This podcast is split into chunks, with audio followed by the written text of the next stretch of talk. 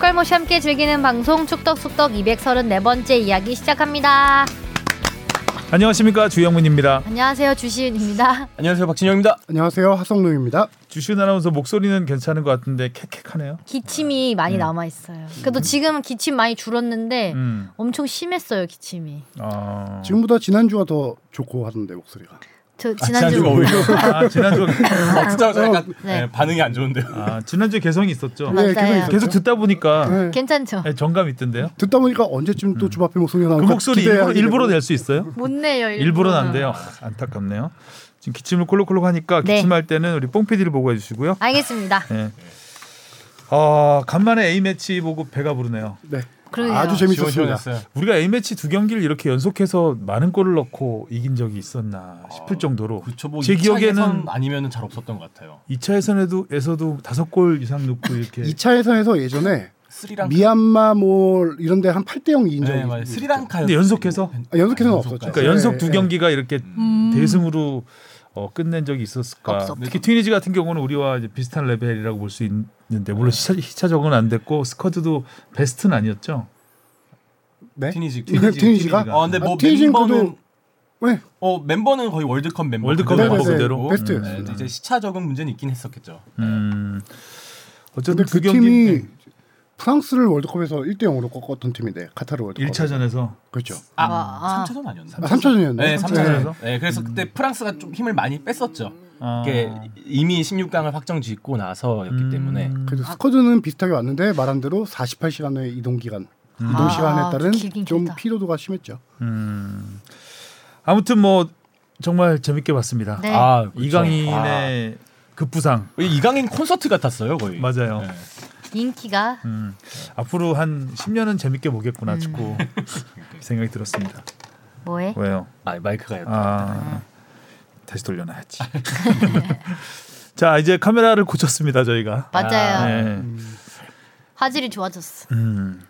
자 댓글부터 갈까요? 네, 유튜브에 댓글을 남겨주셨는데요. 주짱구 폼 미쳤다. 아, 목소리 폼이겠죠? 음, 목소리 폼이겠죠. 네. 니가 가라 내가 갈까님이 헐 주바회님 올해 건강 때문에 액땜하시는 듯 어여 캐차하세요 으쌰으쌰 뽕피디님 오랜만에 급발진 모습 개인적으로 서울은 그래도 강등에 가장 영향이 덜할 것 같은데 감독님이 누가 되실지는 수원 삼성은 진짜 단장 선임 이슈가 큰 거죠 야구에서 온다는 썰까지 터지니 진짜 난리던데 일단 야구에는 이종열 단장이 아, 네. 어 우리 갔고요. 위원님 어, 해설위원이 갔고요. 소문으로는 전 야구 삼성 야구단에 있던 고위 관계자가 온다는 얘기도 있습니다. 삼성. 삼성 수원 야구단 네, 삼성 야구단에 있었는데 축구로 오신다고요? 마- 좀 그렇죠. 예, 좀 지금은 현직은 아닌데요. 그런 얘기가 있고 지금 현재 오 단장이 지난번 김명수 감독을 경질하면서 입장문을 밝혔죠. 음. 일단은 위기 위기 탈출 좀 한 다음에 팬들의 평가 이런 건 시즌 후에 받겠다라고 해서 음. 뭐 사퇴 얘기가 나오고 있긴 한데 그 후임으로 지금 소문이 이렇게 돌고 있긴 합니다. 삼성 라이언즈 단장 출신이면 삼성이 최근에 좋은 성적을 거둔 적이 없거든요. 네. 근 한 10년 넘게. 그럼 그 안에 있던 삼성의 분일 스포츠에 거잖아요. 음. 대한 인식을 지금 보여주는 사례인 거죠. 이게. 네. 음. 지금 수원 삼성 구단의 큰 문제점 중에 하나가 프론트 축구를 하고 있다는 건데요. 음, 선수 영입 앞에서 그렇죠. 음. 예, 백, 백축구 말고요. 예. 그 야구단 같은 경우는 그래도 야구인들이 뭐 단장이라든가 이렇게 위에서 전문 그런 추세죠. 최근에. 예. 음. 인들이 좀 하고 있는데 축구 수원 삼성의 프런트들은 지금 경기인 출신들이 없어요.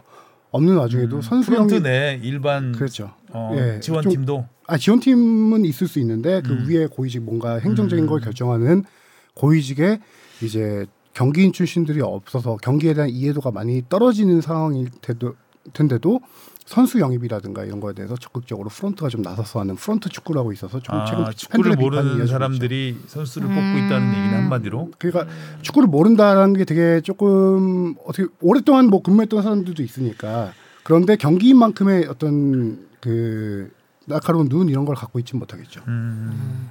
뭐 경기인이 반드시 정답은 아니지만 그렇죠. 그죠? 네, 네. 만약에 뭐 축구와 관련이 없는 그 고위층이 있다면 그 역할은 이제 지원 역할을 해야 되잖아요. 그렇죠. 예. 자기가 주도한다기보다는 전체적으로 팀을 이렇게 뒤에서 밀어주는 역할을 해야 되는데 여러 가지가 안 되고 있는 것 같습니다. 그래서 수원 서포터즈도 지금 김명수 감독 경질 이후에 K리그 경기에서 그때 이제 아, 걸개를 그래서. 그렇죠. 걸고 시위를 했던 게 그때 검은 복장 입고 아마 그쵸, 서포터들이 경기장에 나왔을 거예요. 음, 그게 이제 선수단 뭐 감독을 탓하는 것도 있겠지만 블랙 프론트에 대한 윙스가 됐네요. 그렇죠. 음. 수원은 이제 예. 뭐 죽었다 뭐 이런 네. 느낌으로 예. 참석하신 거겠죠. 프런트에 대한 불만이 지금 상당합니다. 진짜 수원 삼성에 정말 왕조 시절이 있었는데 맞아요. 그렇죠. 레알 수원으로 불렸었죠. 그렇죠. 멤버가 너무 화려했었던 그 저는 뭐 딱히 서포터도 아니고 적극 팬도 아니지만 좀 참담한 느낌이 들 정도로 요즘 수원 삼성 보면 좀 안쓰러워요. 네, 시절. 예. 자 다음이요. 토끼 우시비님이요. 아니 2주 만에 돌아왔는데 화질 굳이 흑부스 흑덕숙덕 주하나 블랙부스. 주하나 사오정 목소리 나방 콜록콜록 빨리 나으세요. 봉민이님 모든 말이 주옥 같아서라고 변명을 멋지게 했지만 주하나 웃기고 있네. 이강인 A매치 첫 골 넣고 2분 만에 멀티골 4대0 마지막 손흥민 컵카샷 기록 자 질문 긴 질문 가보겠습니다. 무엇이든 물어보세요. 앙. 정현 길어서. 되게 갔네요. 네, 앙 정현주님이 아주 길게 보내주셨어요. 제가 최선을 다해서 한번 읽어보겠습니다. 이 질문이 지난주에 넘긴 질문이에요. 네, 네. 제가 아예 읽을 수가 없었어가지고 어. 네. 메일로는 처음 보내 보내요. 추석에 부모님 댁에 와서 아이 축구 보여주려고 수원 FC 대 FC 서울 경기를 보러 갔습니다. 저는 2002년에 수원 삼성 경기를 보러 간 이후로 축구는 21년 만에 직관이었습니다. 아이가 축구를 좋아해서 보여주려고 명절인 김에 나름 큰 마음 먹고 갔는데 결론부터 말하면 저는 그럭저럭 괜찮았는데 아이는 크게 재미가 없다고 해서 다시 보러 갈 일이 있을까 싶네요. 아이들이나 초보가 즐길 거리가 없다는 생각이 들었습니다. 시간이야 명절이니 하루 쓸 수 있다고 해도 4인 가족 표값만 20만 원에 점심이나 기타 등등 하면 소시민인 저에게는 큰 비용을 들인 셈인데 아이가 만족스러워하지 않으니 결국엔 아쉽다는 생각이 들더라고요. 비도 왔었나 봐요. 비가 오락가락해서 그런지는 네, 비 왔어요. 모르겠습니다. 그 외에도 운영상 아쉬운 거로 아쉬운 거로는 표를 교환하러 갔을 때 티켓 박스에서만 교환이 가능하고 키오스크도 없는 데다가 안내가 없어 처음 온 사람은 경기 시작 2시간 전부터 교환할 수 있다는 걸 제가 전화를 해서야 알 수 있었습니다. 사람들이 일단 줄부터 서 있길래 저도 서서 기다렸는데 시간이 좀 아까웠습니다. 찾아보기도 하고 커뮤니티에 질문했는데 매점이 별로라고 해서 먹을 건 미리 사들고 들어가서 괜찮았지만 이런 게 사실 수익에 영향을 주는 부분인데 아마 경기장이 구단 소유가 아니라 마음대로 못하려나 생각이 들기도 합니다. 한국 미국에서 나름 야구 농구는 여러 번 여기저기 직관을 했는데 가족과 가려면 먹을 거가 마음에 들거나 뭔가 즐길 거리가 있어야 한다는 생각이 있거든요. 굿즈도 첫 직관 기념으로 아이 뭐 사줄까 했는데 샵이 너무 좁은 데다 사람은 많아서 줄을 많이 서 있으니 결국 못 갔습니다. 그래서 아쉽지만 결론은 위에 말씀드렸듯이 다시 갈 일이 있을까 싶네요. 여기까지 한번 답변을 너무 네. 기니까요. 네. 답변 한번 아, 들어갈게요. 앞에 조금 안 나온 부분인데 이분 질문 중에 플레이그라운드 얘기가 있었어요. 경기 직전에 플레이그라운드를 경기장 밖에 경기장 하는 거죠. 수원 FC 같은 경우는 종합운동장이기 때문에 골대 뒤쪽에 이제 아, 플레이그라운드를 트랙. 하기도 했었고요. 바깥에 하는 데도 있고요. 아, 네. FC 서울 트랙 같은 경우 쪽에, 예. 바깥에 해- 하지 않나요? 아이들 아, 아, 이들 노는 거 그렇죠. 말하는 거죠. 예, 예, 그거 예. 말씀하시는 거구나. 네. 그리고 골대에 이게 풍선 같은 골대 놓고 어, 공차고 맞아요, 막 맞아요, 이런 거. 맞아요. 네, 예, 수원 FC에 취재해봤더니 이날 경기 전에 멈춘 거는 맞습니다. 운영을 중단한 거는 비가 왔다고 해서 음. 운영을 멈췄는데 그 전에도 비가 오지 않더라도 운영을 한 경기 시작 후 10분 정도까지만 한다고 해요. 이게 음. 너무 거기에 집중되지 않게 경기에 더 집중할 수 있게 10분 정도 운영하는데 코로나 이전에는 수원 FC가 팬들에게 좀 인기를 끌었던 것 중에 하나가 거기에 수영장을 아, 에어반스 맞아요, 수영장 맞아요. 같은 걸 운영했었어요. 아. 그래서 아이들이 거기서 아이들은 놀게 해놓고 부모들은 경기를 볼 수 있게. 근데 그런 부모님 음, 좀 것들이 좋아하시겠다. 그렇죠 코로나 사태로 인해서 조금 많이 없어진 것도 있긴 하고요. 아무래도 그리고 또 다른 것 중에 하나가 이제 티켓 박스에서 티켓 교환을 2 시간 전부터 하느라고 줄 길게 섰다라고 하는데 이거는 키오스크가 지금 있는 구단이 있고 없는 구단이 있어요. 음. 수원 FC 같은 경우는 올 시즌에 이걸 준비를 못했습니다. 음. 왜냐면- 음. 어, 키오스크 없으면은 좀 불편하죠. 왜냐면요 올 시즌에 이렇게 관중이 폭발적으로 늘어날 줄 몰라 예상을 못했어요. 음. 그래서 지난 시즌 기준으로 이 정도면 충분하겠다 싶어서 어. 키오스크를 준비 안 했는데 올 시즌 폭발, 적으로 느는 걸 보면서 지금 내년 거를 잡아놨다고 합니다. 키오스크를 내년부터 네, 설치하겠다라고 다시 써놓- 안 온다는 거 아니에요 지금? 네. 네, 그분은 다시 안 올게요.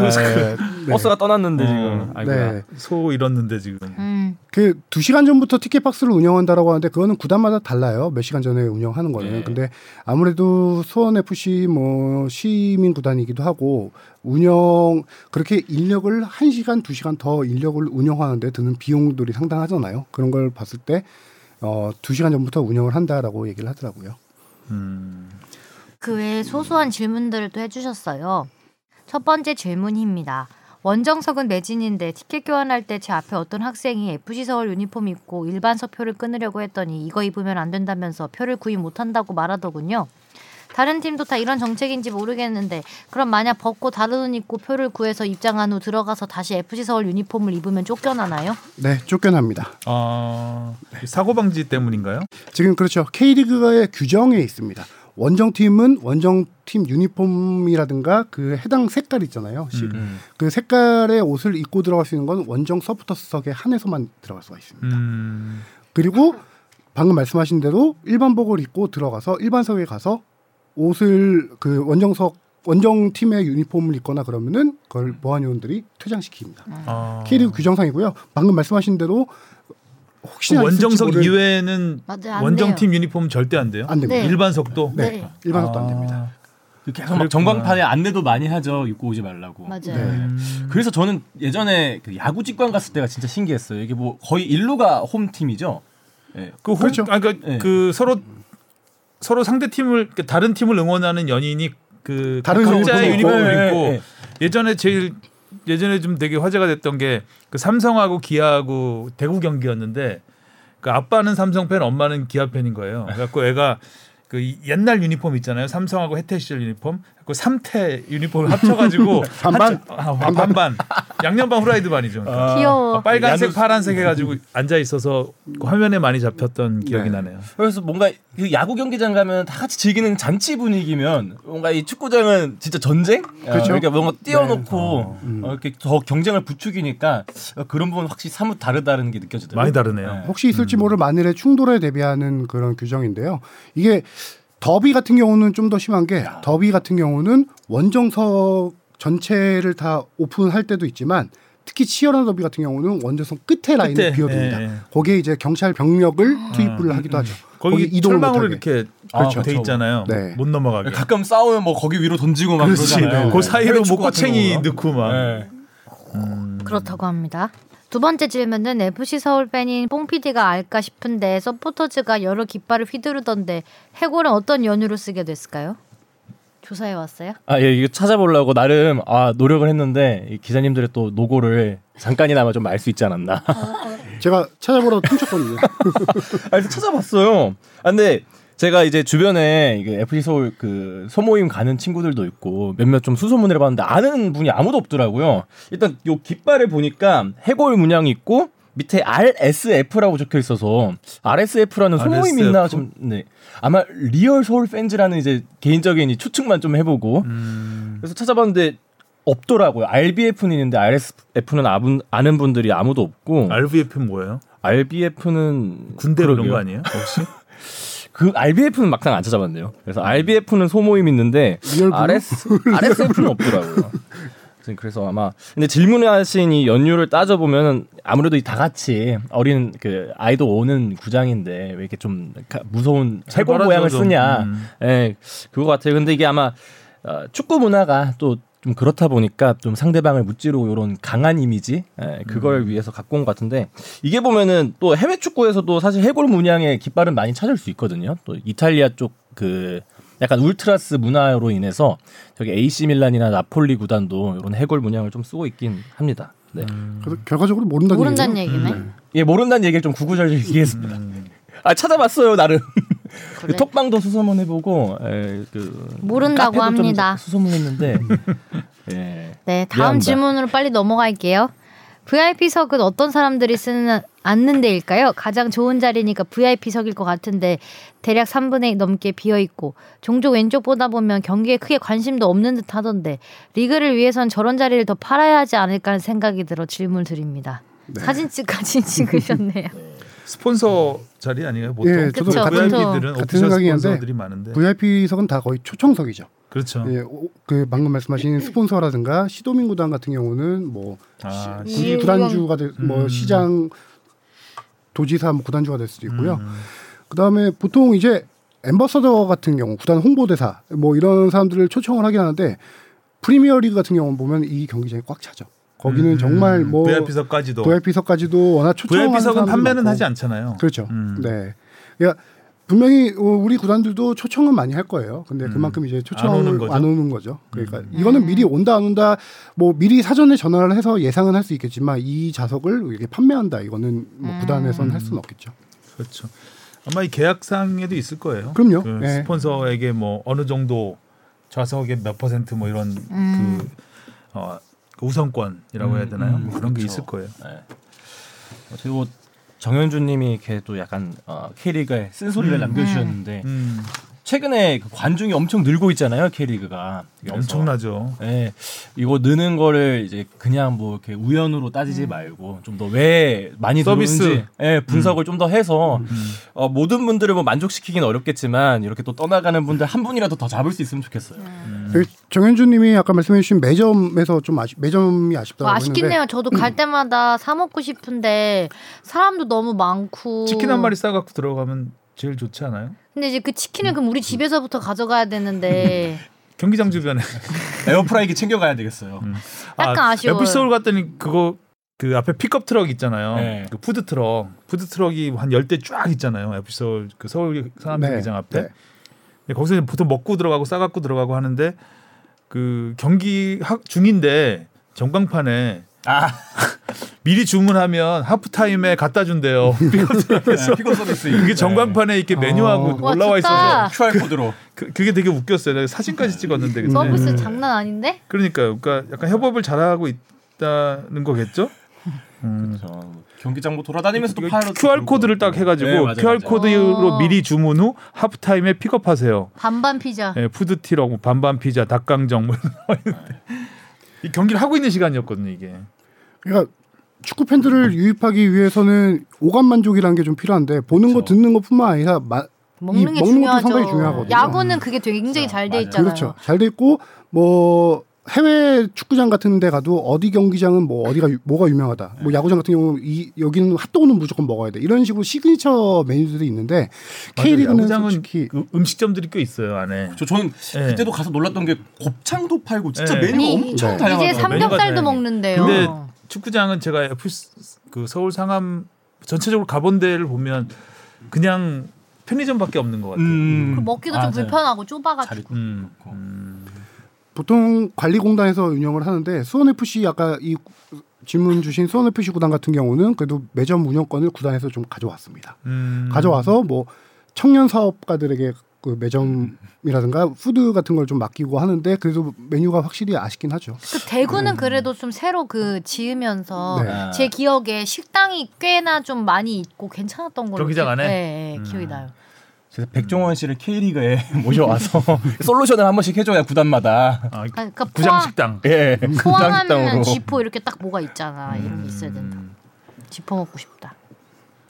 아, 지포는 경기장 안에서 팔아요, 밖에서 팔아요? 밖에 그 냄새가 경기장, 엄청 들어온다 그랬었는데 경기장에서 어디 팔아요. 네. 안에서 경기장 안에서 네, 매점에서 좋아요. 팝니다. 아 그래서 매점에서 팔아요. 팔아요. 어. 지금도 구워서 먹는데요. 어 최근에는 제가 뭐 그걸 사러 가본 적이 없어서 모르겠는데 몇 년 전까지만 하더라도 전북 같은 경우는 기자석 바로 뒤에가 지포 파는데요. 그리고 아. 브루스타를 따로 놉니다. 맞아요. 부르스타가 있어요. 브루스타를 이렇게 구워서 예, 먹어요? 브루스타 그거를 구워서 파는 게 아니라 자기가 구워요. 자기가 구워야 돼. 사서 구워요? 네. 구워야 됩니다. 아, 자기가. 그럼 정말 그 굽는 냄새가 바로 기자석으로 와가지고 애들도 정말 신기해서 코를 먹겠다. 때리죠. 근데 네. 그게 재밌어요. 굽는 게 구워볼 일이 없으니까 저는 그쵸. 그때 처음 구워봤거든요. 음. 지금 아, 지포를 처음 구워봤어요? 어. 처음 먹어봤어요. 너무 저- 맛있었어. 전 개인적으로 맥반 호- 휴게소 맥반석 오징어를 정말 좋아하는데요. 음, 축구장에서 맛있죠. 팔면은 네. 끝나겠다. 그거에다 맥주 먹으면서 딱 하면은 기가 막힐 것 같습니다. 아니, 딴 소리는 잘해. 어, 먹을 거 지금 주종목 나와서 먹는 거. 축구와 관련 없는 정보들은 굉장히 많이 알고 있죠. 제가 몸 불리는데 투자를 많이 하고 있거든요. 먹는 거에 예, 먹는 거에 거야. 투자를 제일 많이 하고 음. 있어서 아, 어쨌든 좀 네. 문화가 좀 더 자리를 맞아요, 잡았으면 맞아요. 하는 그런 거죠. 그렇죠? 먹는 문화도 함께하면 좋, 좋으니까. 맞아요. 자 다음이요. 네가 가라 내가 갈까님이 보내주셨습니다. 아이고 보내주셨군요. 감사. 잠시만요. 우선 이정찬 기자님 항저우 긴 취재 재밌게 잘 보았습니다. 연휴이고 뭐고 타국에서 취재하시느라 고생 많으셨습니다. 오늘 방송에서 비하인드 재밌게 들었고요. 유튜브 올라오면 영상도 볼게요. 주바페님 건강 걱정이 다들 올해가 빨리 지나가야 될 것 같다고 하네요. 다름이 아니 아홉 수인가요 올해? 아니죠. 아니죠. 어. 다름이 아니라 요모조모 질문사항들이 있어서 문의드립니다. 첫 번째 질문은요. 어 넘어갈 거예요. 어 밀당 네, 기네요. 아, 속아 넘어갈 제목만 거예요. 읽어주세요. 질문 제목만. 밀당. 파리올림픽 대표팀 지원 관련해서 무- 질문을 주셨는데 이제 네. 기자님이 의뢰했는데 아직 답이 돌아오지 않았다고 합니다. 네. 그냥 이거는 황선홍 감독이 아시안 게임 금메달 딴 기- 직후 기자회견에서 그리고 국내에 귀국해서 공항에서 두 번이나 똑같은 얘기를 했어요. 어, 올림픽을 성공적으로 치르기 위해서는 물론 올림픽 가야겠지만 치르기 위해서는 대표팀 지원 스태프를 좀 더 늘리고 뭐 음, 그 맞아요. 지원 얘기. 전력 분석가라든가 피지컬이라든가 이, 런게 조금 더 지원이 많이 필요하다. 그런 건 쓴소리를 좀 많이 하셨거든요. 황선홍 감독이. 그런 거에 대한 답변인데 제가 이제 축구협회에다가 과연 A 대표팀과 지금 올림픽 대표팀 간의 지원 스태프 차이 그다음에 여기 또 질문 주신 평가전이라든가 소집 일정 관련해서 다 요청을 해야 하는데 지금 아직 이틀째 답이 안 오고 있어서 이건 답 오는 대로 다음 주에 소개해드리도록 네, 하겠습니다. 이런 걸 가서. 일십이라 그러나요? 안닉씨 아마 뭐 MH 주간이라서 네, 바쁜 거 아닐까? 어젯밤에 연락이 왔는데 음. 아, 정확한 정보를 들기 위해서 좀 더 자세히 알아보고 있다라고 하더라고요. 얼마나 자세히 과연 답변이 올지 좀 예, 기다려. 우리 기다려 보아요. 파리 올림픽 올림픽 가기가 더 어렵거든요. 월드컵보다. 그 음, 지원을 정말 잘해야 될 텐데. 그렇죠. 그렇죠. 지금 또 어쨌든 아시안 게임과는 멤버가 많이 바뀌잖아요. 그렇죠. 완전 확 바뀌게. 확 바뀌죠. 자, 이강인 선수가 소집이 될까요? 음, 팔이니까. 가깝 그 가깝다고 하긴 나이는 되죠. 나이는 되고요. 나이는 되고. 황선홍 감독이 근데 기국 구단에서 협조가 문제겠죠. 그렇죠. 기국 기자에게서 이강인 선수 부르고 싶다라고 얘기는 하겠죠. 음. 예, 했는데 구단에서 제가 알기로는 금메달 땄기 때문에 안 보내는 걸로 그- 그것도 약간 얘기가 있는 그 전에 입단할 때부터 입단할 때부터 아시안 그래도 게임 프랑스에서 금메달 안 하는 가기로. 올림픽이니까 아, 저도 네. 그런 문제도 막 많이 어, 왔고 약간 스타성 있는 선수가 오면 네. 좋으니까라는 거에 기대를 좀 해보죠. 그렇죠. 그럼 이제 바로 두 번째 질문 넘어갈게요. 오늘 단독 기사가 난 거 보면 앞으로 K2, K3 승강제도를 추진 검토는 하는 것으로 봤습니다. 현재 리그 구조를 보면 K2, K3 승강보다는 각 리그의 질을 높일 수 있는 부분이 우선인 것 같은데 해당 부분은 현재 회장님의 강력한 의지 이외에 추진하는 이유가 있을까요? 관중이 축구장으로 더 오게 만드는 것도 우선사항이라 보는데 구장 환경 문제로 K2 PO 진출을 못한다든지 구단 이슈로 인해 구단 존재 여부 불투명 등 해결해야 하는 문제 등이 많은데 말이죠. 두 문제 다 방송에 논의하기 쉽지 않은 내용이나 점점 더 축구장을 많이 가는 제 지인도 궁금해하는 것이고 저도 궁금해하기에 팬으로서 문의드립니다. 관중 이 뭐죠? 구장 환경 문제로 K2 플레이오프 진출을 못한 경우는 어떤 경우죠? 여기 김 X 김천 김천 FC라고 했는데 말하는 어떤 거. 환경인지 궁금하네요. 오, 뭐 요거는 저도 잘 읽지 않아서 뭔 얘기인지 어떻게 모르겠네요. 얼핏이라도 본 거 없어요? 네, 얼핏이라도 본 건 없고요. 오피셜 말고 얼피셜 네네. 없어요? 얼핏이얼. 이거는 뭐 제가 더 이 질문을 제대로 안 받는지 이거를 지금 처음 봐가지고 음, 제대로 안 봤네요. 네 아, 제대로 얼핏 봤네요 제가. 넘어갈까요? 그래서 정몽교회장의 공약이고 어, 추진하고 있는 정책 중에 하나가 1부에서 7부까지 승강제가 있는 디비전 시스템을 운영하겠다라는 게 예전 공약이었죠. 근데 지금 현재 K리그 1, K리그 2 이름을 들어보세요. K리그 1, K리그 2. 그리고 3부 리그부터는 K3 K3, K4, 그쵸. K5 네. 이렇게 갑니다.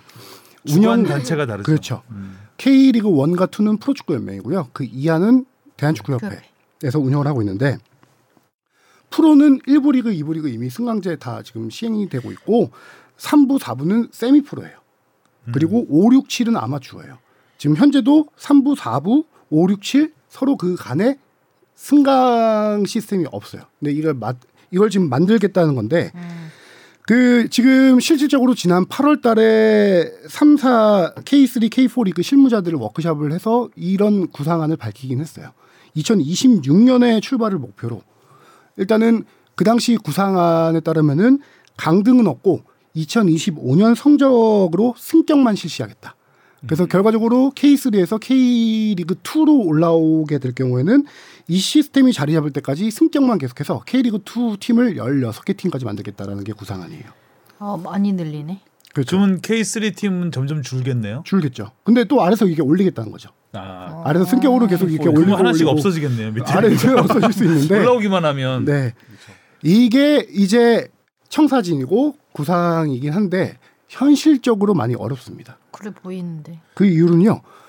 예를 예를 들어 팀의 그 그러니까 프로 축구 연맹에서 인정하는 팀과 그렇죠. 대한축구협회에서 인정하는 그 팀의 조건 자체가 다를 것 같은데. 그게 핵심입니다. 예. 예를 들어 세미프로나 아마추어 팀들이 정말 승격 쭉쭉쭉 해서 K리그 1, 2까지 올라온다라고 했을 때 그 팀들이 과연 프로축구 그러니까 음, 프로축구 연맹의 규정뿐만 아니라 AFC 규정을 충족해야 됩니다. 프로 아, 라이센스라는 게 AFC 있어요. 규정을 음. 프로 라이센스라는 게 있는데 프로 라이센스가 뭐 선수단 규모 그다음에 지원 스태프 규모 아 저기 프론트 규 프론트 구- 인원수 그다음에 경기장 좌석 수뭐 조명도 뭐 경기장 환경도 여러 음. 키오스크 가지 수는 없겠죠. 키오스크 수는 없겠죠 네, 플레이그라운드 수는 있으려나 하여튼 음. 그런 프로 라이센스를 얻어야 되는데 그런 얻는 거를 세미 프로 구단들이 하기가 상당히 힘들죠. 어, 어렵죠. 그러니까 승격 요건을 갖추고도 이런 것들이 안 돼서 프로 라이센스 얻지 못해서 승격을 못하는 예전에 포기하는 경우 미포조선 예전에 국민은행도 있었고 미포조선도 네. 있었고 그런 식으로 음. 승격을 포기했죠. 이브리그 자격을 우승했는데 갖추고. 일부리그 못 간다 그랬잖아요. 네. 못 간다고. 그리고 혹시나 해서 이제 예를 들어 나중에 K리그 2 팀이 이제 3로 강등될 경우 강등될 경우 현재도 이제 자생력이 없는 구단들인데 그렇게 될 그러니까요. 경우 더욱더 관심도 떨어지고 음. 스폰서 떨어지고 그럼 구단들이 사실상 해체 수순으로 가게 되는 그런 악 순환이 좀 이어질 수가 있기 음. 때문에 저는 개인적으로 이거를 충족시키기가 쉽지 않겠다. 그리고 서두를 일은 아닌 것 같은데. 예. 네. 우리나라 현재 그 축구 인프라 상황에서 음. 네. 이부리그까지 일단 탄탄하게 운영을 좀 하는 게 먼저 목표지. 음. 맞아요. 삼부리그 팀 계속 끌어올리는 게 어떤 의미가 있는지는 음. 잘 모르겠네요. 그냥 그러니까 톱다운 방식으로 만들어 놓고 이거에 맞춰라 보다는 이런 환경이 만들어졌을 때 자연스럽게 가는 흐름으로 가야 되는 거죠. 음. 네. 근데 과연 1억 명, 1억 프로 시장 같은 경우는 보통 구단들이 수익을 내기 위해서 최소 필요한 인구수가 1억 명이라는 통계가 있어요. 어, 어, 안 이- 되는데. 인구 줄고 있는데 인구 지금. 줄고 그렇죠. 있는데. 음. 우리나라 지금 5천 몇백만 정도 되잖아요. 네. 이 환경에서 프로 구단이 자생력을 이렇게 갖출 수 있을까? 음. 이건 멀리 봐서도 저는 상당히 힘든 거라고 생각합니다. 그렇군요. 자, 그러면 이제 이슈 페- 포커스로 가보겠습니다.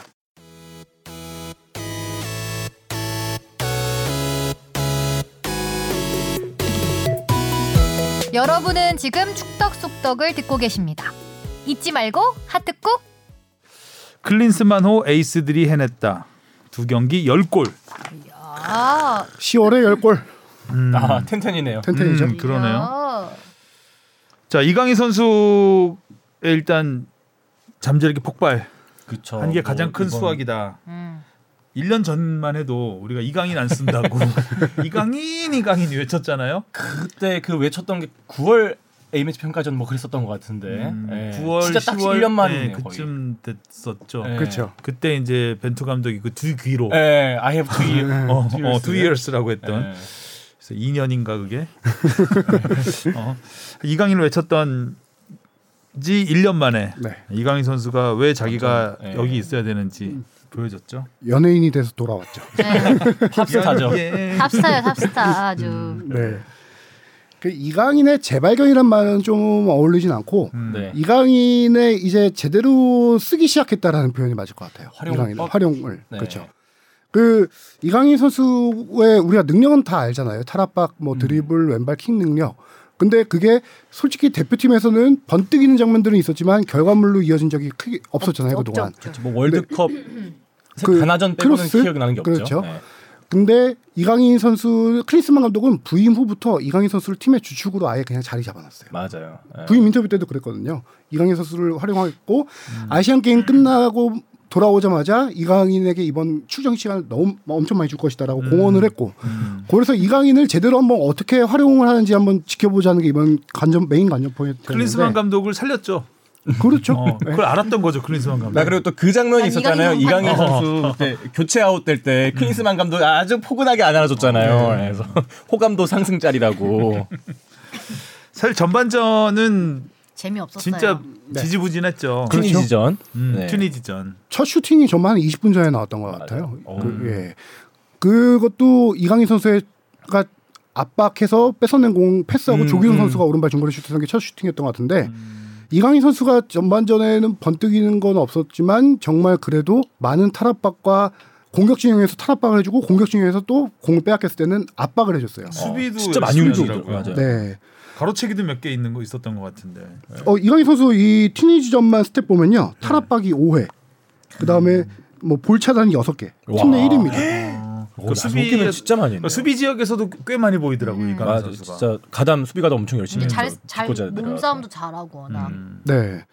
그래서 이강인 선수 이날의 하이라이트는 그거였죠. 본인이 요청을 해서 포지션을 바꿨다. 그렇죠. 예. 중앙 미드필더. 클린스만 감독이 말을 잘 듣네요. 선수 말을. 중앙 미드필더로 뛰다가 그 초- 전반에 오른쪽 윙어로 이재성 선수가 뛰었는데 하프타임에 얘기해서 이재성 선수와 체인지를 했죠. 음. 스위칭을 음. 했다. 그리고 나서 공교롭게도 그러고 나서 바로 두 골이 터지니까 전부 그 지역에서 터졌죠. 그렇죠. 네, 뭐, 뭐 프리킥부터 해서 네, 감찰까지. 음. 프리킥은 정말 메시 메시인 줄 알았어요. 어, 그 수비병 넘어서 아, 음. 정말 어 우리나라 왼발의 개보 쫙쫙 있잖아요. 그쵸 예전부터 해야지. 그- 예전에 고정수 선수가 좀 그런 프리킥을 많이 쳤었죠. 네. 음. 근데 프리킥 능력만으로는 왼발의 개보에서 1등이라고 하긴 좀 힘들지 몰라도 음. 이강인 선수의 왼발 패스 킥 능력만은 음. 예. 그쵸. 슈팅 말고 네. 왼발 뭐 킥 크로스의 질 맞아요. 이런 것만은 지금 코너킥. 음, 왼발의 어, 달인 맞아요. 중에서도 지금 거의 넘버 원 수준인 것 같아요. 코너킥 세계적이죠. 퀄리티는 그 네, 정도 그 수준이면 정도면 세계적이죠. 손으로 이렇게 갖다 주는 것 같지 않아요? 손으로 살짝 던져주는 것 같은 느낌이 들 정도로 정교합니다. 네. 그 이강인 선수 같은 경우는 이날 어 슈팅 두 개를 다 모두 골로 연결했고요. 음, 그다음에 패스 성공률이 32개 중에 30개를 성공했더라고요. 와. 공격 진영에서 그 그렇게 지역에서 하면서도 그 그죠? 지역에서 보통 수비수들이 잘하면 그 정도 그렇죠. 아, 할 수 있는 건데 93.5%입니다. 와 그리고 또 엄청난- 이강인 선수의 스타일을 생각해 보면 되게 도전적인 패스를 많이 하잖아요. 음. 그럼에도 불구하고 그 그렇죠. 수치가 나온 걸 생각해 보면 그러니까 수비수들이 몰려 있는 데를 뚫고 네. 들어가는 패스가 굉장히 많잖아요. 그렇죠. 그러니까 백패스 거의 없고 맞아요. 백패스 행패스도 안 별로 하죠. 없어요. 어째 횡 패스를 하더라도 조금은 앞선, 약간 대각선 패스라고 해야 되나? 요 어쨌든 앞으로 어쨌든 전진시키더라고요. 공간을 열어주는 패스를 네. 항상 하기 때문에 패스가 쉬운 패스가 아니죠. 그렇죠. 우리가 딱 경기 보면서 이 장면 생각하면 아 이강인이다라고 싶은 게요. 공을 잡으면 무조건 두 명이 달라붙습니다. 음. 음. 그럼 이강인 선수가 제일 먼저 하는 게 상체 상체를 페인팅을 쌓아. 한 명에서 한 명을 제치고 한 명이 휘청합니다. 네. 예, 휘청하면 왼발로 툭툭 치고 나가서 음. 벗겨낸 다음에 수비 사이 두 명 사이로 패스를 맞아요. 찌릅니다. 음. 그 딱 우리가 이제 전형적으로 바뀌어 있는 딱 이강인 선수의 플레이인데 이게 말은 이렇게 쉬울 줄 몰라도 한국 축구에서 없었던 장면이에요. 아, 음. 어, 그리고 한국 축구에서는 그런 패스를 하면 잘 못 받아요 원래. 음. 어. 그러니까 유럽에서는 이제 그 전문 골잡이들이나 이런 선수들이 아무도 없는 것 같은 곳에 찔러주는데 싹 나타나고 음. 낚아채잖아요. 근데 이번에 이번 두 경기에서는 그런 장면들이 특히 베트남전에서는 음. 물론 상대가 베트남이라서 우리가 브라질처럼 보였을 수는 있겠지만 음. 네. 어, 굉장히 많이 보였죠. 네. 그, 런걸 저는 이제 안정감이라고 표현하고 싶어요. 예전에 공격 진영에서 우리가 공을 잡으면 수비 두세 명이 달라오면은 아 뺏겼네 역습당하겠네 음. 이런 생각이 강했는데 이강인 선수가 공 잡으면은 어우 저 정도는 충분히 탈압박하겠구나라는 안정감이 생기더라고요. 네. 음. 거기에 아, 예전에 기성용 선수가 공 잡으면 안 뺏겼잖아요. 아, 정말 안 뺏겼죠. 그렇죠. 근데 그 기성용 선수 이제 중앙 지역이었고 네. 그 지역이 이제 앞에서 그렇죠. 앞에서 안 뺏기니까 앞에서 압박의 강도가 더 심한 데서 그렇지. 예 그러다 보니까 긍정적인 효과는 뭐냐면은 일단 선수들이 공 잡으면 이강인 선수에게 주려고 해요 무조건 음. 그래서 보면은 그럼 이강인 선수 강인이죠, 강인이죠. 예, 그게 뭐냐면은 이강인 선수에게 공을 주면은 상대의 수비수들이 달라붙기 때문에 우리 프리롤 선수가 두 명 정도가 생깁니다. 그렇죠. 그럼 이강인 선수가 또 그 틈에 그 공을 줘요. 그게 우리 한국 축구 지금 현재 이강인 선수가 가세하면서 생긴 한국 축구의 변화인 거죠. 이제 전략 저는- 인강인 아, 근데 저도 그 저더 전술 고무적인 인간인. 부분은 일단 손흥민에 대한 부담이 확 줄어들 맞습니다. 들었고 예, 예. 손흥민이 더 자유롭게 움직일 수 있는 그 역할을 해주고 있는 거죠. 네, 그러니까 손흥 예전에 손흥민이 잡으면 손흥민한테 몰렸잖아요. 네. 그렇죠. 그럼 손흥민이 어떻게든 해결을 해야 되는 거죠 거기서. 근데 이제 이강인과 손흥민의 그 시너지 효과가 날 수 있는 부분인 거죠. 그게 우리가 이제 아시안컵이라든가 월드컵 2차 예선에서 겪어야 될 밀집 수비들을 음. 뚫는 해법이 될 수 있는 게 예전 같은 경우는 손흥민 선수에게만 공을 줬을 경우 손흥민 선수가 솔직히 이런 말해서 좀 그렇지만 드리블로 세 명을 동시에 제낄 수 있는 힘들어요. 네. 그런 건 아니에요. 네. 많이 공간이 공간이 조금- 뺏겼죠. 음, 공간이 있을 때 스피드로 파고 들어가는 스타일이지 거기서 공을 빼앗기고 역습 허용하고 그런 경우인데 이제는 밀집 수비를 이강 아까 말했듯이 강인이 줘. 예. 예. 네. 요 해법이 하나가 생긴 거예요. 음. 밀집 수비를 뚫는 해법이. 클린스만 감독의 작전. 그렇죠. 강인이죠. 네. 이강인. 그렇죠, 강인이죠. 강인이 강인이 해줘. 해줘 음. 클린스만 강인아. 감독의 생명줄. 네. 그래서 밀집 수비 파해법은 이강인. 맞아요, 딱 그렇더라고요. 신인지 감독 멘트가 딱 정리되잖아요. 고- 경기의 차이를 만드는 선수였다. 네. 이런 아. 선수를 보고. 진짜 놀라운 활약이었죠. 네. 그 답답한 경기를 정말 한 방에 네. 그죠? 저는 지- 저러다 또 지면 어떡하나 이랬는데 음, 그리고 저는 이강인 선수가 인터뷰에서 밝혔잖아요. 본인이 선수들끼리 하프타임에 이재성 선수와 얘기해서 푸- 스위칭을 했다라고 밝히면서 클린스만 감독은 그럼 뭐 했냐? 라는 이런 비판도 있었는데 음. 그렇죠. 지- 구경했죠. 진실 안 하고 했었는데 저는 그래도 이거- 결제했죠, 결제. 어 결제 이강인. 결제했죠. 어. 저 일로 갈게요. 오케이. 전 그래도 그나마 이 속에서 긍정적인 메시지를 하나 좀 찾는 게 아 이 감독이 확실한 소통형 지도자다. 아, 그건 나는 굉장히 건 중요하죠. 중요해요. 만약에 진짜 그런 가진 비난에도 고집만 부렸으면 그렇죠. 시키는 대로 해 이랬으면 아, 고집까지 있었으면 진짜 큰일 났죠. 그래서 최악이다. 그래도 아 선수들 말을 잘 네. 들어주는구나. 아. 저번에 그 조규성 선수가 어디 유튜브에 나와서 했던 인터뷰도 있는데 그뭐 하고 싶은 거 다 들어준다고 뭐 손흥민 선, 손흥민 형이 뭐 어떤 거 어떤 거 얘기하면 다 들어준다고 이렇게 얘기를 하더라고요. 그 자기가 스타 플레이어 출신이었고 자기도 그런 식의 플레이를 했을 거 아니에요. 음. 감독이 시키는 대로만 하진 않고 음. 자기만의 아마 감독이 놔뒀을 거예요. 클린스만 정도 되면 그랬기 때문에 그 현장에 있는 선수가 제일 잘한다. 음. 벤치에 있는 감독보다 약간 그런 느낌을 좀 알지 않았을까. 그 감독은 결제만 하면 되는 거예요? 어 결제만 잘해도 공부하고. 결제만 맞아요. 잘해도 선수들이 잘할 수 있는 걸 하기 자꾸 왜 발로 차요 나를 죄송해요. 결제해달라고. 어, 결제할게 오케이 그러니까 선수들이 잘할 수 있는 걸 하게 해주는 것도 감독의 능력이죠 열린 열린 형이네 어, 열린 예, 스타일. 예. 그리고 그렇게 선수들이 수환이 자기 주장을 형.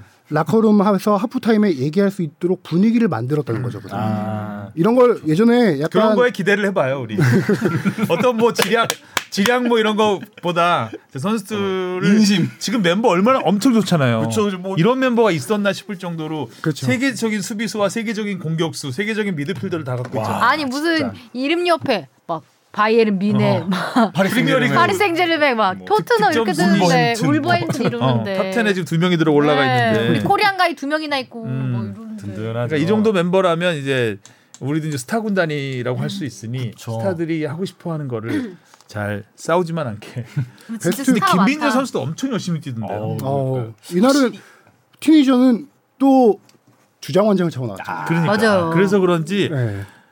그러니까 손흥민 그러니까 서- 보통 같으면 이제 손흥민이 그렇게 막 죽어라 뛰는 것처럼 네. 음. 어, 김민재 선수 진짜 엄청 네. 많이 뛰더라고요. 대신 김민재 선수가 주장 처음 찬 거 아닌가요? 네, 처음 손흥민 선수가 찬 이후로는 처음 찼을 거고요. 뭐 그전에도 없었을 텐데 이거는 임시 주장이었죠. 손흥민 선수가 이날 경기 못 그렇죠. 나왔으니까. 근데 저는 의미를 부여하고 싶은 게 아 포스트 손흥민 시대는 이제 주장은 김민재다. 음. 김민재 가능성이라는 걸 크리스만이 의원 중에 얘기를 한 거고 그라운드의 리더예요. 솔직히 김민재 선수가 김민재 선수 유명한 짤 있었잖아요. 손흥민 선수한테도 막 뭐라고 하면서 빨리 수비 가다 음 이런 식으로 근데 네. 그 훌륭한 중앙 수비수의 역할이죠. 그게. 맞습니다. 팀을 리딩하는 네. 거. 홍명보 그렇죠. 선수 시절도 그랬고. 그거는 아폴리의 스팔레티 감독, 지금 미넨의 투엘 감독, 클리스만 감독 모두 이 선수를 보자마자 이 선수는 리더감이다라고 인정을 음. 했던 아. 부분이에요. 음. 이 선수는 그라운드 밖에서는 조용합니다. 그라운드 밖에서는 오히려 은근 안 샤이해요 음. 성격이. 어 샤이합니다. 어. 인터뷰할 때도 본인이 할 만한 다 하는 스타일인데 이거 이외에는 특별히 더 이렇게 뭐 그랬나? 그랬나? 강남 그런데- 그 스타일 부르고 막 이러던데. 샤이 샤이하지 않아 샤이 보이던. 나- 동료들과 네. 음. 경기장 밖에서 어, 사생활에선 근데 뭐 공격이라고 해야 될까요? 그렇죠. 근데 이제 훈련장이라든가 그라운드만 들어가면 사람이 돌변하는 게 유명하잖아요. 와 이리 조용하노 이거 훈련장에서 막 아, 뭐 계속 현장에서. 훈련할 때 소리 어, 지르고 이러는 것만 봐서 제가 시끄러운 민재 줄 알았는데. 잘한다. 민재 잘한다. 어. 그렇죠. 이러고. 민재 좋아 혼자 이렇게 하고 뭐 그런 식으로도 엄청 활발한 선수인데 이거를 감독들은 다 보이죠. 음. 아 이 선수가 이제 다음 주장감이다라는 게 보일 거고 음. 지금 그렇게 될 수밖에 없는 게 현재 대표팀에는 어, 세력으로 표현하긴 그렇지만 세대들이 두 세대가 92 세대 96이 종- 공존하고 있습니다. 9위는 손흥민, 황의조, 김진수 거기다가 이재성, 이재성. 한 명 더 끼면은 문선민 선수 이번 아, 대표팀 어. 아, 기준으로 문서민이 구인화 됐어요. 어, 그러게요. 동안이셨어요. 동안에 대표팀도 얼마 안 됐잖아요. A 매치 데뷔한지도. 그렇죠. 저 예, 비교적 늦게 했었죠. 러시아 때도 월드컵도 가긴 했어요. 네. 네, 러시아 때 그때쯤 데뷔했죠. 예, 그때쯤에 거의. 예, 네. 그렇죠. 그리고 96년생은 김민재, 황희찬, 황희찬, 황인범 어. 거기다 이 선수들이 한 명 더 껴주는 게 97년생 백승호 선수까지 껴줍니다. 음. 백승호 선수도 A매치 자원이긴 하니까요. 그렇게 세대 두 세대들이 지금 공존하고 있는 상황에서 이제 이게 그렇죠. 힘이 조금씩 96세대로 넘어오면서 김민재 선수가 리더가 이제 되는 그런 대표팀의 흐름이고요. 음. 네. 김민재 선수 정말 열심히 뛰었다라고 하는데 스탯으로도 딱 나와요. 이날 공주볼 경합 승리 4개 최다하고요. 인터셉트와 차단 10개. 아. 이것도 역시 최다고요. 뭐 워낙 지금 미, 미넨에서도 독일 리그를 지금 그렇죠. 씹어 드시고 다 계신 먹고 분인데 예. 더리트가 후보로 뛰고 있는 상황. 네. 음. 그러니까. 네. 자, 경, 예. 네. 아뭐 김민재 선수가 뭐 올 시즌 군사 훈련 갔다 오고 나서 이게 폼이 음, 확실히 좀 완전히 돌아온 떨어졌는데 것 같아요. 네. 국가대표에서도 사실 막 그렇게 좋은 모습을 그러니까요. 못 보여서 그때 뭐 조금 A매치 김민재답지 못한 모습 대표팀 소집 관련해서도 좀 발언 논란도 좀 있었고. 그렇죠. 어쨌든 굉장히 김민재 선수의 활약이 좀 반가웠습니다. 네. 네. 그리고 경기가 끝난 다음에 클린스만 감독의 인터뷰도 하셨죠. 이강인 선수 아 팝스타 어, 축구 축구 선수가 아닌 연예인 대우를 받고 있다. 음. 연예인은 골을 넣지 않는다. 이강인이 더 성장하려면 겸손하게 배고프게 축구에 집중하는 환경이 필요하다. 좀 본인이 연예인처럼 그렇죠. 대우받지 않았나요? 강인이한테 왜 그래요? 그러니까 인정해 주세요.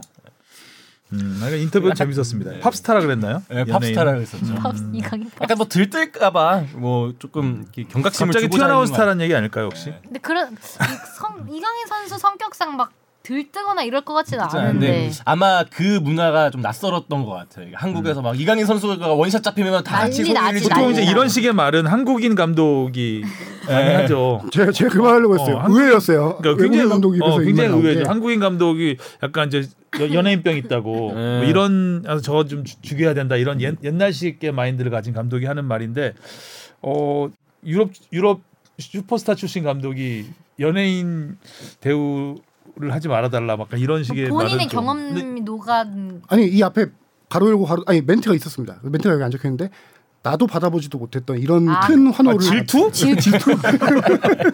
아, 그 얘기하면 이렇게 넘어가죠. 아, 자기 때 야유 나오고 아. 이강인 때 환호가 나오니까 아니 자기가 현역 시절에 도 받아봤네. 못 받아봤던 이런 환호를 이강인은 어, 연예인으로 그래요? 받고 있다는 그랬을 것 같지 않은데.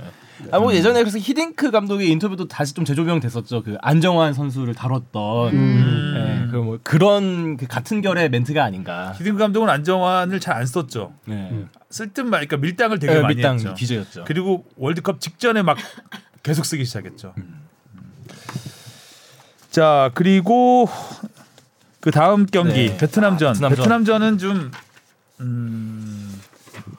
아 베트남전에 또 오타가 있네요. 아니 아니요 없는데요 5대 0이라고 적었대요. 음, 5대 0이라고 해놓고 지금 볼펜으로 6으로 바꿔놨어 오자를. 네. 아 새로 뽑기 아까워서 그 사송영 기자가 자책골은 안 쳐준다고 여유를 부렸습니다. 음. 그럼 아, 튀니전도 3대 0으로 하든지 그렇지 김민재 선수가 네. 네. 자책골이었죠. 어 베트남은 뭐 워낙 수준차가 좀 나는 그렇죠. 체급차가 음, 있었죠. 체급차가 있는 경기여서 뭐 우리가 우리 압도적인 승리는 어떻게 보면 당연한 거였고 네. 생각보다 베트남이 잠그진 않았던 것 같아요. 어 맞아요. 완전 음. 나름 대단. 파이브백을 섰지만 역습을 해- 하려고 굉장히 했지만 뭔가를 네. 우리를 상- 정말 우- 평가전 상대로 생각을 하고 네. 1대 0으로 지나 5대 0으로 지나 음. 똑같으니까 맞아요. 어, 우리는 우리의 공격력을 한번 테스트 베트남의 공격력을 한번 테스트해 보지 않았나 네. 역습 능력을 베트남이 그 온 마인드도 한번 좀 한 수 배우러 오겠다 요 그렇죠. 생각으로 딱 왔던 거 같아요. 제대로 한번 붙어보자 예. 했더니 이제 제대로 깨지긴 했는데 어뭐 진짜 패스가 이렇게만 잘 맞으면 조금 볼만 나겠다 그죠 상대가 베트남이 아니었으면 하는 생각까지 들었습니다 거의 전반 초반에는 축구 대표팀이 소집 훈련하면 항상 볼 뺏기 그 소수점에서도 그렇죠? 하죠. 론도 훈련. 어 네. 그 두 명 가운데 볼 돌리는 거요? 세워놓고 볼 돌리는 거 네. 30개 막 채우기 이런 거 하잖아요. 음. 그거 보는 느낌이었어요. 그러니까 뭐 이렇게 공을 안 뺏겨 네. 뭐 패스도 골 넣었던 장면들도 뭐 황희찬 선수나 혹은 자책골로 기록됐지만 그 조규성 골 같은 그렇죠. 전부 장면들. 패스 플레이였죠. 네, 그러니까 클린스만 호 체제에 들어와서 처음으로 만들어진 좀 음. 골들을 봤던 거 아닌가라는 그렇죠. 생각이 들었어요. 맞아요 그렇죠. 개인적인 기술이 아니에요. 튀니지전은 이강인 선수의 개인기로 다 만들어냈고 그렇죠. 네. 음, 베트남전에서는 정말 아기자기하고 어, 네. 어. 탁탁탁탁 티키타카를 제대로 보여준 축구였죠. 서로 참 잘 만들어 주더라고요. 음. 근데 이 와중에 좀 퇴장까지 시키지 않았으면 좋았을 것 같다는 생각이 들었는데 좀 미안하더라고요 베트남한테. 그 장면을 제가 그냥 생각해 보면은 음. 그 퇴장 장면 다음에 양팀 선수들이 모여서 주심에게 엄청 모, 모여서 얘기를 했어요. 음. 손흥민 선수도 적극적으로 다가서 얘기했는데 네. 그 이거는 유튜브 김병지 김명지 씨라고 해야 되나? 지금 그렇죠. 음. 김명지 씨가 유튜브에 나와서 그걸 해설하는 점을 봤는데 저 장면에서 그 뭐라고 했냐면은 저 장면에서 수미 주심한테 가서 이거 퇴장 아니다라고 얘기했을 거라고 아. 그런 거 아, 근데 같다라고 실제로 그게 기사가 됐어요. 아 기사가 됐었나요? 네, 그래서 베트남 내에서도 되게 음. 화제가 되고 있어서 미담까지 남겼네요.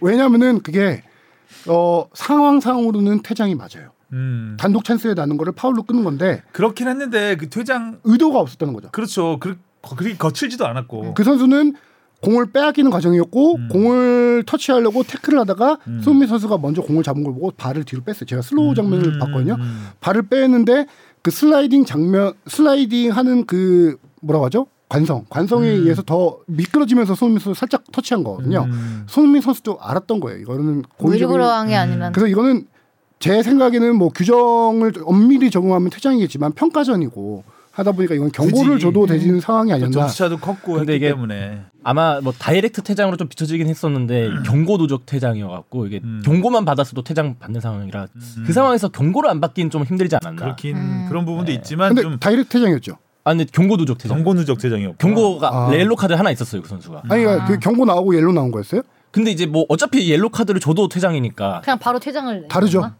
경고 아. 누적 퇴장과 다이렉트 퇴장은 다르죠. 아, 근데- 아 경고는 안 나오고 바로 저 빨간 제가 카드 나왔 저는 저는 중계를 현장에서 못 보고 현장에서 보니까 바로 레드로 봤거든요. 저는 아 근데 일단 기록상으로는 어 세컨 옐로 카드라고. 아 세컨 옐로 카드로 나오나요? 아. 네 죄송합니다. 현장에서 저는 레드 카드만 봐가지고 다이렉트로 아, 뭐로 받은 가든 건줄 도로 알았어요. 가든 퇴장은 퇴장이었다. 평가전에서 레드카드 나오는 거는 상, 양 팀들이 서로 다 싫어해요. 안 좋아. 평가전의 의미를 퇴색시키는 거거든요. 음, 그러니까요. 네. 근데 뭐 근데 어차피 뭐 한 명 빠진 경고적이면 상황도 평가해 봐야죠. 그래서 저는 베트남전 보면서 이 한마디가 떠올랐어요.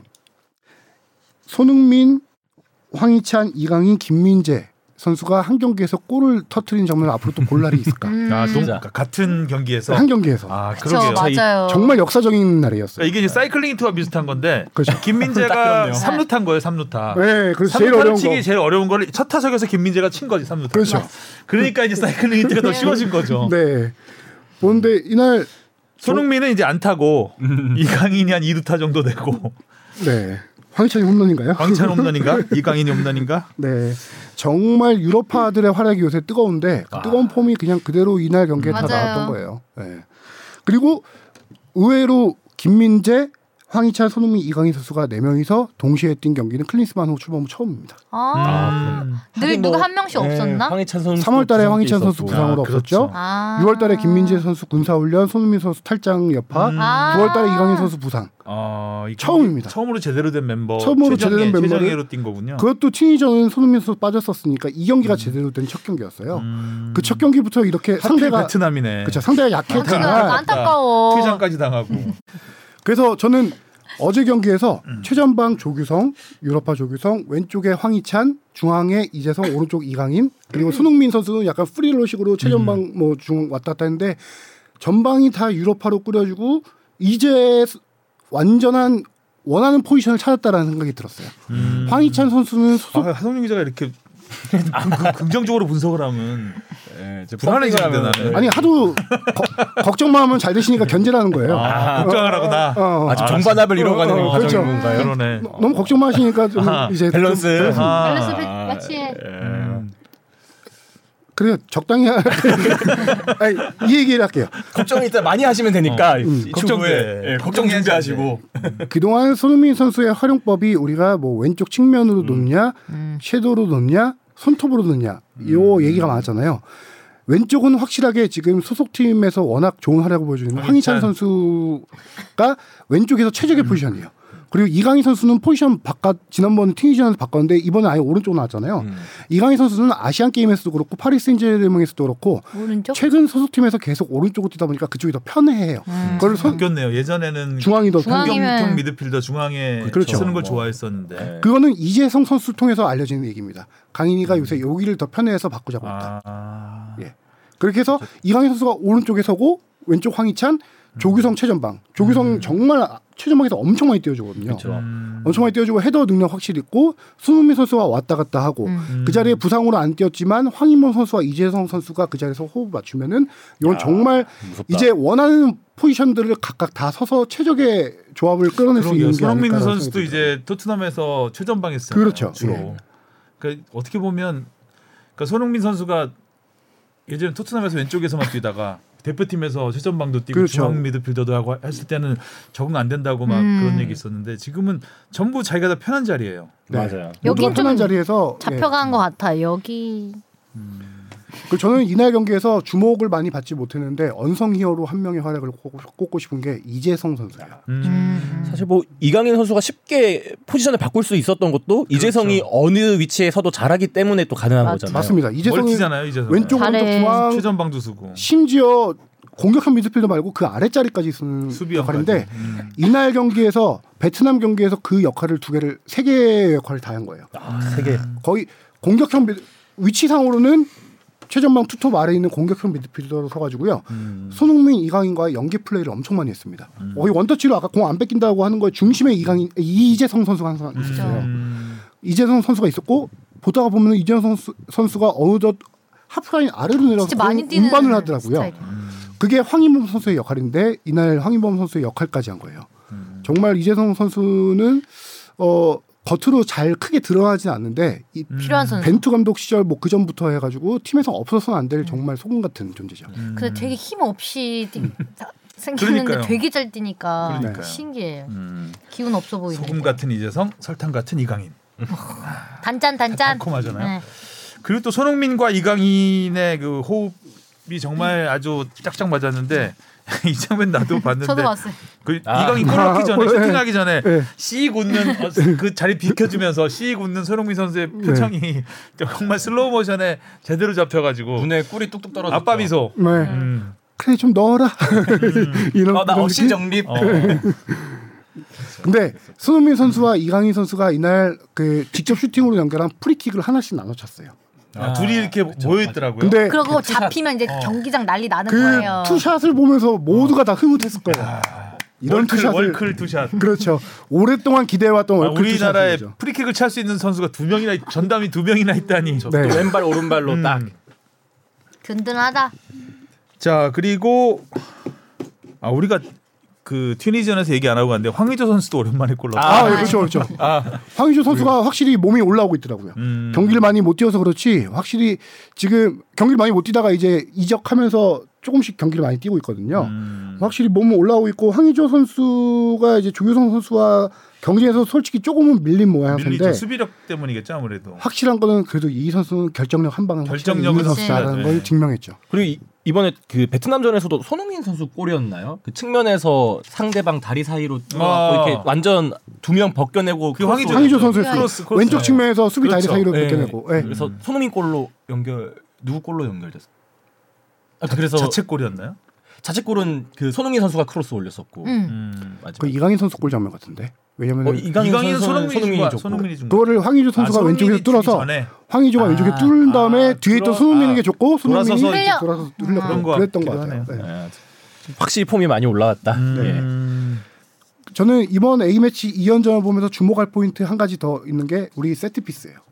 아 옵션이 확실한 옵션인데 그렇죠. 클린스만 감독이 이번에 A 매치 열리기 전에 기자간담회를 했을 때 주목할 점을 세트 피스라고 했어요. 그게 어. 뭐냐면은 오히려 좀 다른 얘기긴 한데 우리가 세트 피스 그동안 실점이 많았다는 거예요.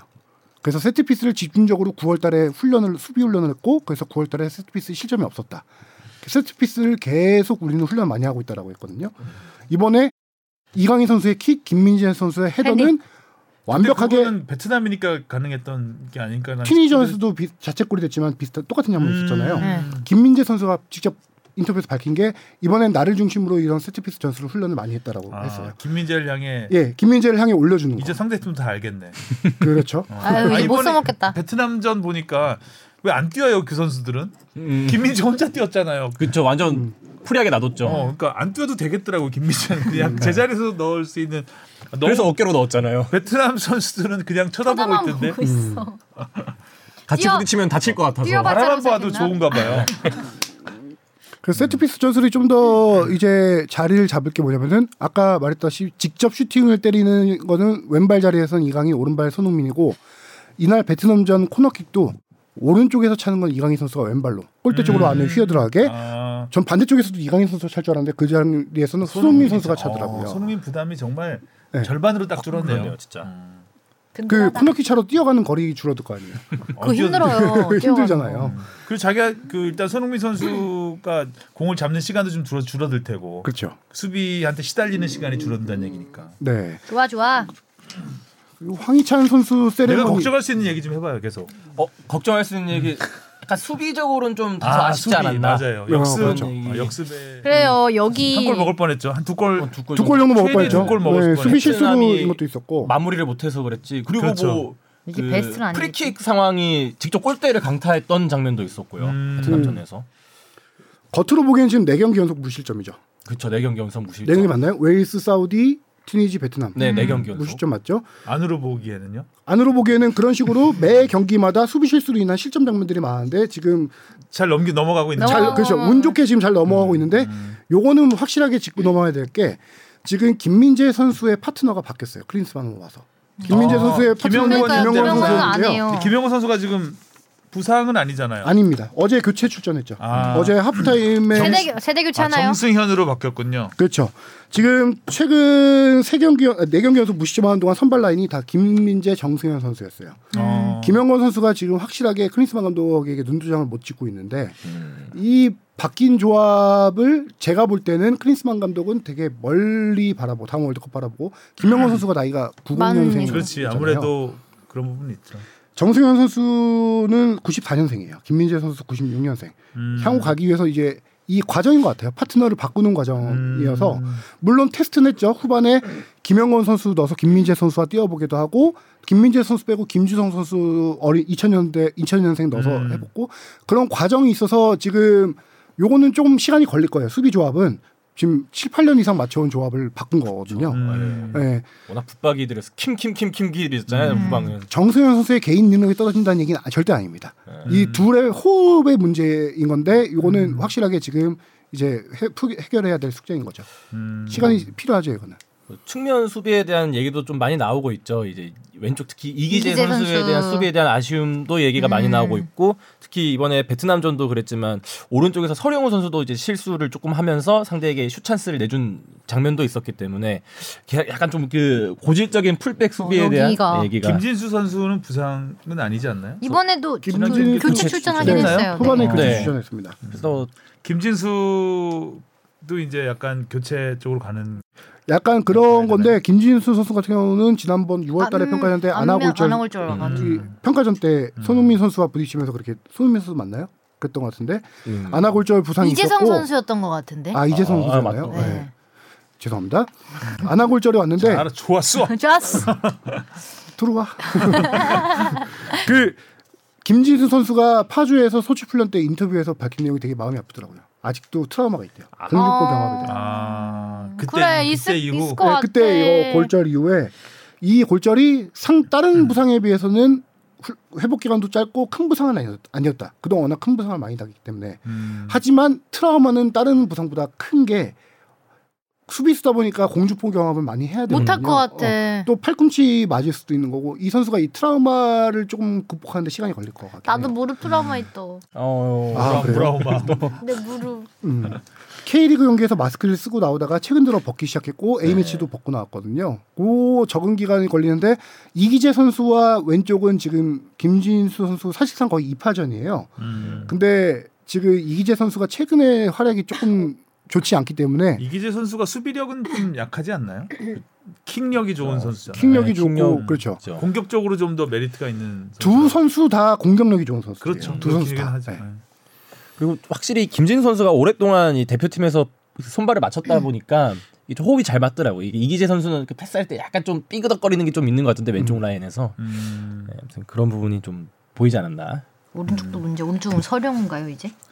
그리고 또 후반전에 또 김태현 선수가 출전했었죠. 네. 김태 아 김태환 선수도 있구나. 근데 오른쪽은 확실하게 서령훈 선수로 굳어지는 모양새예요. 음. 미래를 보고 서령우를 키워야 되겠죠. 그렇죠. 음. 그 그 왜 안 넣었어요? 킬포에 그 이강인, 손흥민, 서령우 한그 잡아 아, 그게 최고의 티니저. 시청률이라고 티니저. 네, 최고의 시청률이라고 막 네. 어떻게 저렇게 셋을 그죠. 모아놨냐. 인터넷에 엄청 올라오던데 SNS에 제가 먼저 그 약간 청춘 만화 보는 것 같았어요. 청춘 영화 아, 그러고 골 같은 거. 들어갔잖아요 황의조 선수. 중계 해설을 해설을 들으면서 저도 들은 얘기인데 그 장면에서 뭘 무슨 대화를 했냐라고 서령호 선수한테 물어봤대요. 답변이 뭐였냐면은 다 웃으면서 막 그렇게 얘기했잖아요. 손흥민 선수가 야 수비 좀 잘해 이랬다는데요. 내용은 상반된 내용이었대요. 서령호 서령호한테 갈 갈구는 거예요. 예. 아무튼 분위기 좋았습니다. 네. 클린스만 감독은 밀집 수비 대비가 잘 됐다고 자평을 했는데 사실 뭐 밀집 수비까지는 아니었던 것 같고 베트남이 그죠? 뭐한 명 퇴장도 당했었고요. 일단 어쨌든 이번 두 번의 평가전을 통해서 굉장히 흡족한 결과를 얻었기 때문에 자신감은 뭐 하늘을 찔 것 같습니다. 자 다음 일정은 어떻게 되죠 이제?